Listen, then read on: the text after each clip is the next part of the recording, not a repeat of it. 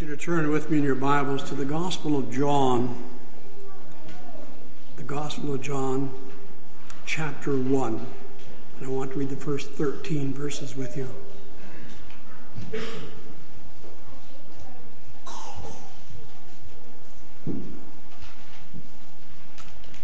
John chapter 1, beginning to read at verse 1. This is the Word of God. In the beginning was the Word, and the Word was with God, and the Word was God. He was in the beginning with God. All things were made through him, and without him nothing was made that was made. In him was life, and the life was the light of men. And the light shines in the darkness, and the darkness did not comprehend it. There was a man sent from God whose name was John. This man came for a witness to bear witness of the light that all through him might believe. He was not that light, but was sent to bear witness to that light. That was the true light, which gives light to every man coming into the world.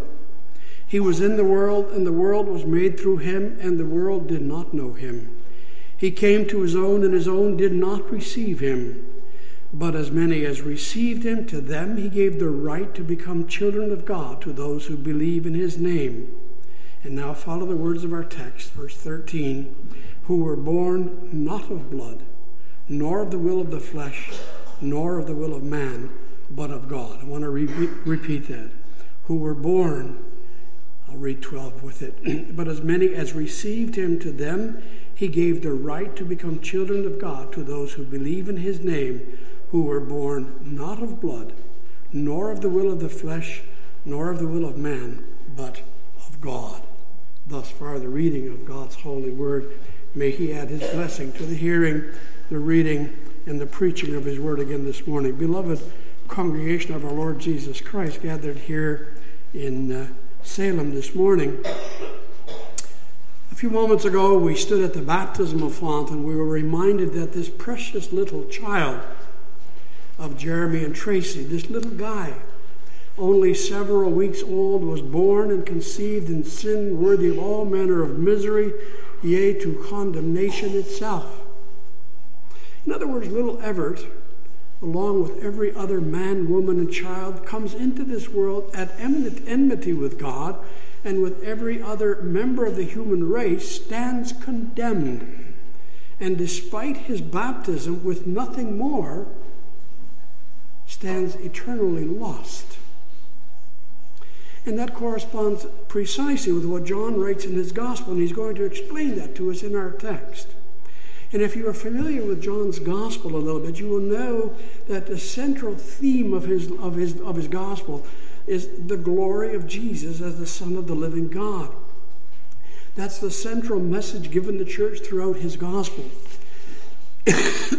and John begins by telling us of the word spelt with a capital, if you notice it. Excuse me.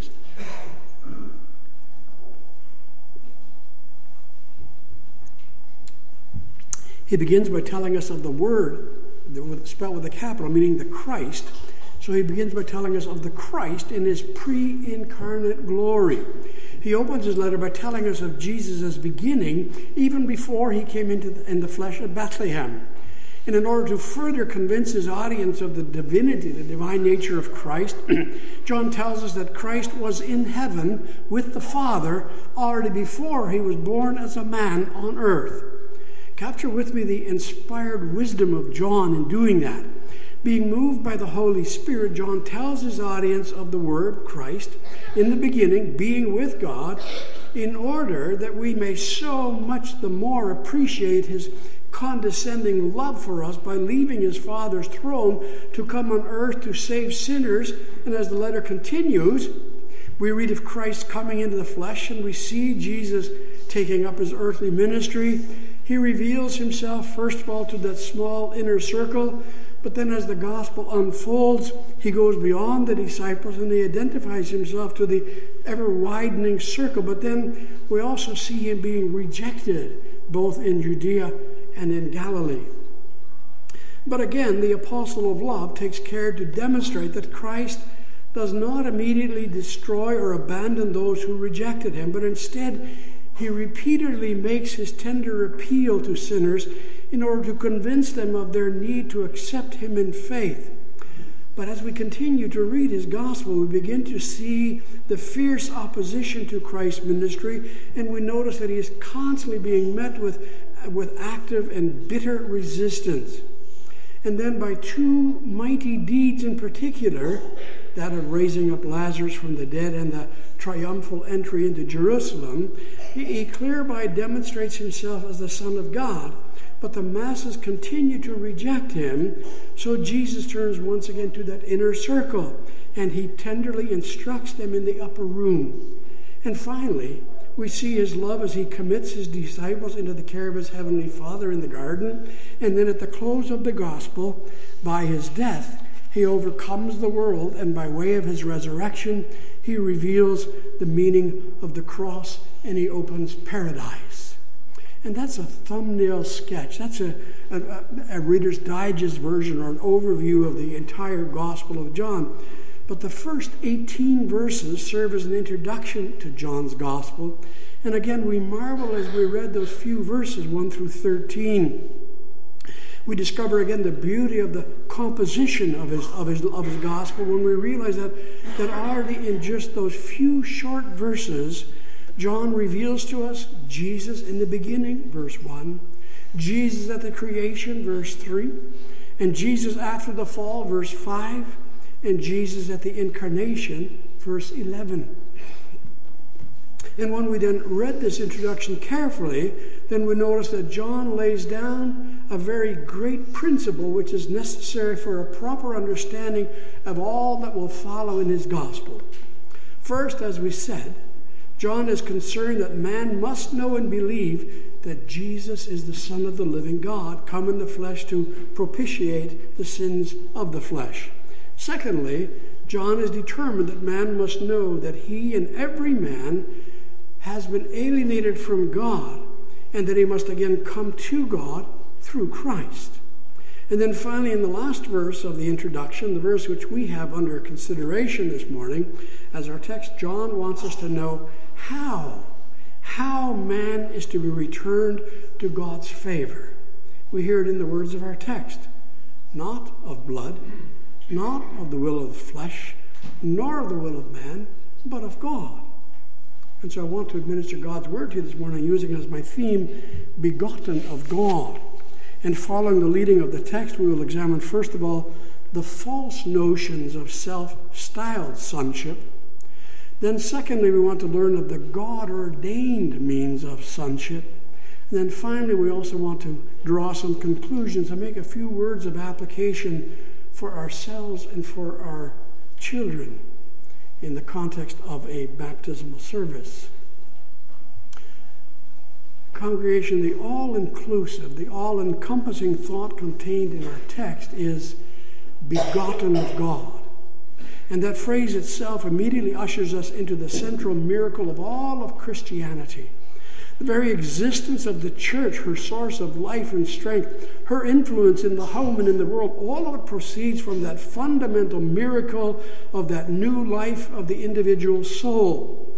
The dynamic in each case is, first of all, the new life in the individual Christian, that new life of individuals collectively in the church, enables the congregation as a body to show forth the excellencies of Him who has called us out of darkness into His marvelous light. And that new life, that new life is the source and the force of the church's aggression in the world. Follow this with me.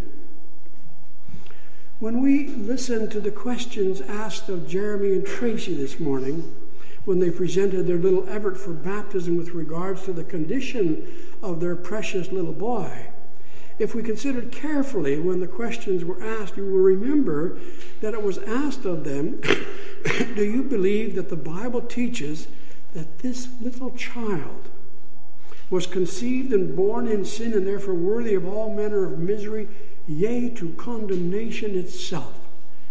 Imagine that, if you will. Imagine that. Just a few weeks old, a few months perhaps. And as Paul says in Romans 9, before he had done anything good or bad worthy of condemnation. And the answer from the parents was, Yes, we do so believe. But the question didn't stop there. We then asked, Do you also believe that we and our children are sanctified in Christ and therefore ought to be baptized? And again, the answer was yes. Capture with me now what was said there. In the question and the answer, the parents confessed with their Bibles that their child, that little Everett, by virtue of his conception and birth, with nothing more, has no hope of salvation. They confess that in addition to the baptism, something more is required, and that something more, according to their vows, is that that child needs to be sanctified, or, if you will, that child needs to be made holy in and of and by Christ. And this being made new or beginning anew, this possibility and this necess- and necessity of being remade or being reborn is a prerequisite for every man, woman, and child in the world. And it is one of the main themes of the entire Gospel of John. In the verses we have read, John has been speaking of the ones who believed in the Lord Jesus Christ when he came to them. And then John adds that those who believed in him, those who received him, they did so because they had experienced rebirth. And then we notice carefully that John tells us in Scripture that these people experienced new birth and were reborn not of blood, not of the will of the flesh, not of the will of man, but they were born of God. We hear it already in our text. They were begotten of God. But just what does that mean to be begotten of God? Well, contemporary Christianity offers several different answers to the question, and most of those answers, if not all of them, are refuted by John in our text. Still today, many sincere people are sincerely wrong on this matter of rebirth, and therefore, following the leading of the text along with the Apostle John, we too we need to clear away some unscriptural views which hinder our ability to understand this aspect of God's truth. Obviously, little has changed since the days of the Apostle John. Still today, much of contemporary Christianity is in radical conflict with God's own word when it comes to the question of new life in Jesus Christ. And so it will be necessary for us to follow John's example and clear away the many false notions being propagated in many evangelical circles even yet today. In our text of this morning, John contrasts the true manner of rebirth over against primarily three notions. He says, not this way, not that way, not even that way, but only this way, says John. And when we then read the three negatives given by him, then it becomes crystal clear to us that John's very first concern here is to convince men and women to abandon all hope of any involvement of self in this process of regeneration. You'll remember that was the mistake made by Nicodemus already in John chapter 3. And John, here in our text, immediately dispels any notion that a person can be born again through, through some human effort or agency. And to point out this error is now the main burden of the text of this morning, for the verse tells us not of blood not of the will of man, not of the will of the flesh. Oh no, says John. Being born again is not a matter of man's will. It's not a matter of man's decision. It's not a matter of man's choosing. No, no, he says, it is of God. And although these, these three negatives form a unit and all address the same concern, that of human involvement in regeneration, we need to take a few moments to identify each of them, each of these false notions. What does John mean when he says that we are not born into God's family by blood? Well, simply put, John here instructs us that we cannot become children of God by way of blood or heritage. Or, if you will, we do not become sons or daughters of God simply by virtue of being born of a correct lineage of Christian parents. That's a very dangerous, albeit very common assumption among many Christians. Allow me an illustration here, if I may. Years ago, when certain class structures were still defined and appreciated, men and women spoke of noble blood, or, or if you will, of blue blood. The elite classes, the aristocracy, maintained itself by virtue of a family lineage. Those born in upper class remained upper class by virtue of their birth. And all of those born in the family were automatically part of the elite simply by being born into it. Those of the working class could not achieve that status simply because they were born of less than noble blood. And now, using that analogy, then, John here immediately dispels the notion that anyone can assume to be or becoming a Christian because of his or her relationship to godly parents or family. You remember that that was the fatal error of the Jews of the New Testament. They believed themselves to be right with God because of their birth as Jews. And when Christ walked among them on this earth, the Jews boasted to him of their special status because of their physical ancestry. We hear them in John 6 saying, We are, we are Abram's children. How proud they were of their lineage, and they, and they sheltered in that ancestral heritage. The presupposition, or if you will, their assumption went something like this God's covenant promise was to Abraham and his seed, and we are the physical descendants of Abraham. We are Abraham's seed, ergo, we are sons of God. And Jesus, however, echoes the thought expressed here in our text and warns the Jews that it was not a physical, but a spiritual relationship that was required with Abraham. And in fact, Christ points out that the actions of the Jews identified them not as sons of God. No, says Jesus, if you were really sons of Abraham, you would do the things of Abraham. But even though you are physical descendants of Abraham, you try to kill me. And by that we know that you are not of God, but you are still of your father, the devil. People, we need to understand this teaching of our Lord. We need to be acutely aware that we may never, ever consider or assume ourselves to be Christian by virtue of being born of Christian parents, being raised in a Christian home, attending Christian school and Christian church is a tremendous blessing and privilege, but in and of itself has no merit towards salvation. No. Christ and John in our text teach us carefully that nothing related to our physical birth or even external privileges can ever make us right with God. And our text goes on. Having dealt with the false notion that our heritage does not translate into automatic sonship, John now continues to remove another great error, an error still very prevalent among modern, contemporary, and pragmatic Christianity. We hear him not by blood, as he said, but also not through the will of the flesh. To understand that, we need to understand what is meant by flesh. Well, in the New Testament, the word flesh is used to signify all that we are in terms of our, of our natural capacities. Follow with me. The Bible wants us to know clearly that as a result of sin, the fall into sin in the world, each of us and our children come into this world by nature being dead in sin and trespass. By nature, what comes naturally to us is that we hate God and our neighbor. That's what was born out of our natural inclinations.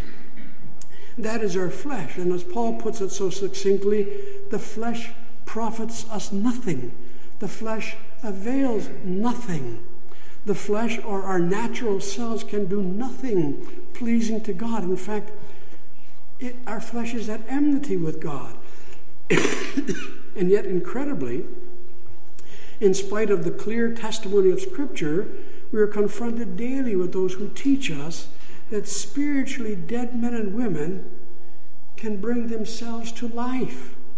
They would have us know that men and women can give themselves new life through an exercise of their own will, their own choosing. Fallen men and women can become Christian by making the right decisions. They need to make a conscious choice involving their own emotions. And what John insists that we know here is that men and women can no more become Christian by exercising their will than they can by being born of Christian parents. My dear, precious people of God, follow carefully with me for a moment as we see here the contrast and even the conflict of the, the, of the clear Word of God and much of contemporary Christianity.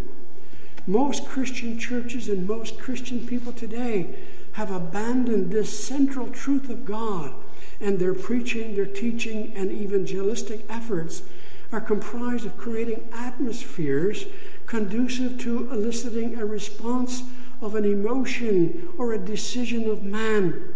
You've all heard of, or perhaps even experienced, altar calls where dead men and women, spiritually dead men and women, are urged to come forward out of darkness into light. And they do so, they make this atmosphere because their theology is compromised of this miscon- is comprised of this misconception that men and women can choose to be born again. The Arminian error has crept into their theology, and once again, man and not God becomes the central focus in their manner of rebirth. The Bible here, in the words of our text, sets its face as flint against that false notion and clearly teaches that man can indeed be moved to tears in a service or a revival meeting. Man can indeed be moved under the right circumstances to come forward and even commit his whole life to Christ. But, but, but that in and of itself with nothing more will still not transform him into a child of God. Oh, no, says John, not by blood, not by heritage, but also not by the will of human flesh. John continues. He wants his audience to know that indeed men and women and children become sons and daughters of God not by blood, not by the exercise of our own flesh, but neither can man be translated to new life through the will of man my dear precious people of God, this third negative is very closely related to the second, and yet we need to capture another concept here. Walk with me. It's not uncommon to hear people tell us that they are convinced that men and women can become Christian by their own determination. Surely, if one is sufficiently determined to do the right things, surely man can pull himself up out of the darkness by his own bootstraps. Surely, if man will only discipline himself to live a godly life, then certainly man can find God's favor, and won't God be pleased with, with our obedient and Christian lifestyle? And again, John challenges and repudiates the argument. Oh, indeed, man can, through his hard work and determination, he can achieve many things for himself, morally and ethically. He can discipline himself. He can modify his behavior to such an extent that through his own efforts he would lead an exemplary life of piety and godliness. In other words, man can discipline himself to live a very godly life, Christ like life even. But, but, but according to our text, that will still not make him a child of God. No, says John. In order to become a child of God, man needs to be given God's life and that becomes ours only from God on the basis of God's sovereign electing grace in Jesus Christ. And that now is the burden of John's heart throughout all of his gospel. Having clearly taught how one is not made right with God, he then goes on to instruct us how one does become a child of God. And we hear him in our text not by being born of Christian parents not by exercising our own decision, not by determining to live a Christian life in our own strength. No, away with it all, says John. A pox on it all. Of God's own will, He begot us with the word of truth. Capture this with me. It is indeed true that in order to receive new life, we must believe in the Lord Jesus Christ. That needs to be underscored first of all. There is no other name under heaven or, or by earth by which men can be saved. And John tells us that Jesus gives power to become children to all who believe in the Lord. But now and here we come to the, to the crucial hub of the matter. And this is where we part company with most of contemporary Christianity. But, says John, yes, you must believe. But at the same time, you must also know that if you do believe, it is only because God has taken the divine initiative to enable you to believe in Him. In other words, man never never ever makes the first move towards God. No, it's always God who searches out and finds his own, creating faith in the heart, enabling men and women, dead men and women, Uh, women who are dead in sin and trespass, enabling them to respond in faith. No one could ever be saved. No one would ever be saved without that prior work of God. And God performs that miracle of rebirth out of sheer grace through the preaching of the Word of God. And, congregation, I am painfully aware that many people, even some Christian people, sincere Christian people, will not like what is being taught here. In fact, many very sincere and well intentioned Christians are offended when the sovereignty of God in matters of salvation is taught. And although that saddens us, it ought not to surprise us. For you see, from the very beginning, this doctrine of sovereign grace has been offensive to modern autonomous man, and correctly so. You see, man's greatest sin, beginning already in paradise, was what? Human pride. It was pride that brought ruin upon God's created, creation order. And now this doctrine strips man of his human self and gives all the glory to God. Walk carefully with me for a moment as we work this out together. I am acutely aware that the doctrine of sovereign grace is the minority position among churches today. I appreciate also the fact that this unpopular doctrine, this doctrinal truth, is becoming increasingly more difficult to maintain. It's frequently argued that the differences between the two systems seem to be minor and insignificant, and one could wonder if it's really all that important. Do such apparently minor differences warrant such warning of different views with regards to matters of salvation? The truths taught us here at our text were already threatened. They were crucial. They were at the very heart of the great Protestant Reformation. And now we might ask ourselves, as many do, was it really necessary for our forefathers to separate themselves from so many other Christians over this seemingly insignificant matter? Was that not sin? My dear precious people of God, although the difference would initially on the surface seem to be minor, in fact, when taken to their logical conclusion, the differences are radical and irreconcilable. You see, the biblical doctrine of rebirth takes everything away from man and gives it all to God. It, de- it denies man of any boasting in his own efforts and gives all of the glory to God. In fact, it allows God to be God and acknowledges man to be what he is nothing apart from God. And that's precisely why so many people find the doctrines of grace offensive.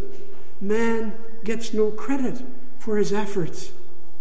In the final analysis, the one position gives to man power and ability which the Bible denies him, and at the same time it robs God of the honor and the glory with which Scripture crowns him. It gives man credit for God's work. And consequently, how we understand these doctrines of salvation by grace will, out of necessity, influence our entire concept of God and of man. You see, the one system proclaims a God who saves, the other speaks of a God who enables man to save himself. One makes salvation dependent on the work of a sovereign God. The other credits man for, for God credits the work that work to man. One regards it as God's gift of salvation. The other presents it as man's contribution towards salvation. One gives all the praise and the glory to God. The other wants at minimum, to share in God's glory. And now, the one point that God's Word insists of us to believe in our text is that sinners do not, in any sense at all, save themselves. They do not even cooperate or contribute one iota towards. No, says our text. First, last, whole, entire, past, present, and future. It is not by blood, not by flesh, not by will. No, it is of Almighty God. To Him be the glory, and to him alone be the glory. We need to be clear on this matter. When man understands who he is in and of himself, and when then at the same time he comes to understand who God truly is, Then man looks up from his own hopeless condition, and then man realizes what God has done, and then he jubilantly and triumphantly cries out, O Lord my God, how great thou art. And so when we stand around the baptismal font and we confess that every one of us was conceived and born in sin, needing to be born again, has God promised that He would save us because we were born in a home of Christian parents? No, not by blood. Will little Everett be saved then by, by when he grows to maturity by exercising his own will or choosing to be born again? No, not by flesh. Will he be saved then by doing all the right things and living a Christian life? No, not by the will of man. Will he then be saved because of his baptism? No. Well, how then can he be saved? And the answer is found in our text only by being begotten of God, by being born again by water and the Spirit. I can almost hear you forming the question but if baptism doesn't guarantee our salvation, what good is it then? What does it mean? Well, listen with me again to the form as we read it together earlier. When we baptize into the name of the Father, God witnesses and seals unto us that God makes an eternal covenant of grace with us and adopts us as his children. When we baptize into the name of the Son, Christ seals unto us that he washes us in his blood from all our sin and when we baptize into the name of the Spirit, the Holy Spirit assures us that He will dwell in us and sanctify us to be members of Christ. Marvel with me of the rich promises of God given here to Everett this morning and to Jeremy and Tracy and to each of us. In baptism, God comes to us and visibly demonstrates for us the gospel promise. In baptism, we see God's promises which are preached to you each Sunday again. God the Father has made an eternal covenant of grace. I will be your God, and you will be my people. In baptism, we see the precious blood of Christ has been spilled at Golgotha to wash away all of our sin. And in baptism, we are reminded that God the Spirit will make our hearts his home. These promises are given to Everett this morning and to each of us and to our children in our own baptism. But, but, but, the form gives us more. We read, just as in all covenants there are two parts, therefore we, meaning each and every one of us, are obliged to a new obedience, namely, that we will cleave to this one God with all our hearts, with all our souls, with all our mind, with all our strength, that we forsake the world, crucify our old nature, and walk in a godly life. Did you hear that, congregation? God's covenant promises are true and sure and abiding. It is an eternal covenant, but as the Catechism puts it so succinctly in another place, when it asks, How are we made right with God? the answer there reads, We need to accept this gift of God with a believing heart.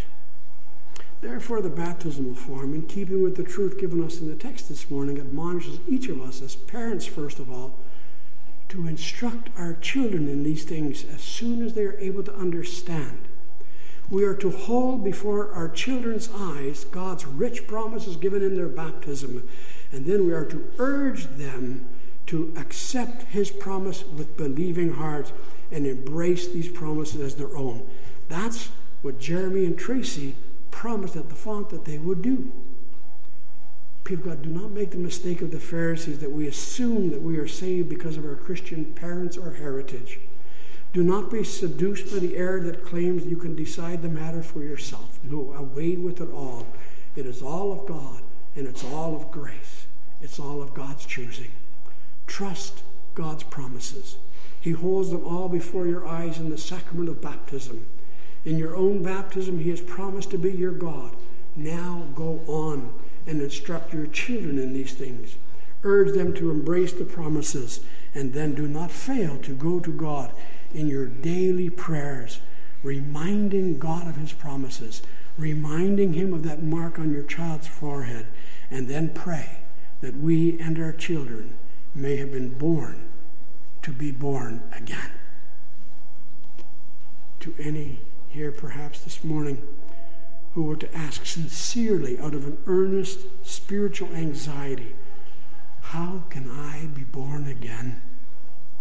God grants me the liberty to say to you, Believe in the Lord Jesus Christ, and you will be saved. No one comes to Christ with penitent heart and contrite spirit and has ever been turned away. In other words, then, hear me well. In other words, then, if you earnestly want to be saved, it has already been given you of God, if only you will believe it. There is new life for you, which only God can give, and He does so at the foot of the cross of Golgotha.